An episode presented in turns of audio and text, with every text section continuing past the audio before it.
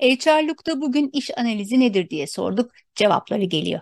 İş analizi bir işe ilişkin gerekli bilgilerin toplanması işleridir. İş analizinde toplanan temel 11 bilgi nedir? Bir işin amacı. 2. Hangi yöntemler kullanılır bu işi yaparken? 3. Bu işin süreci nedir? 4. Gerektirdiği sorumluluklar nedir? 5. O işi yaparken kullanılan malzemeler, makineler, bunların ihtiyaçları nelerdir? 6. İşin başarı kriterleri, standartları nelerdir? 7. İşi yapan kişiden beklenen bilgiler, beceriler, yetkinlikler nelerdir? 8. İşin yapıldığı yerin fiziksel koşulları nedir?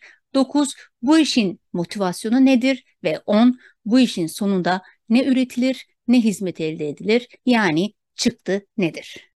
Bu bilgileri iş analistleri toplar. İşleri yapan kişileri gözlemleyerek toplayabilirler bilgileri veya anketlerle sorular sorarak ya da onlarla mülakatlar yaparak bilgileri toplayabilirler. Ya da bazı iş analistleri tüm bu yöntemleri hep birlikte kullanır ve bu saydığımız 11 bilgiyi toplarlar.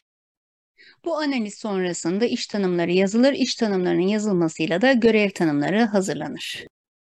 İş değerleme, iş gücü planlama, eğitimler, performans standartları gibi birçok insan kaynakları süreci bu analizleri temel alır. HR'lukta bugün iş analizi nedir bilin istedik. Bizi takip etmeyi ve paylaşmayı unutmayın.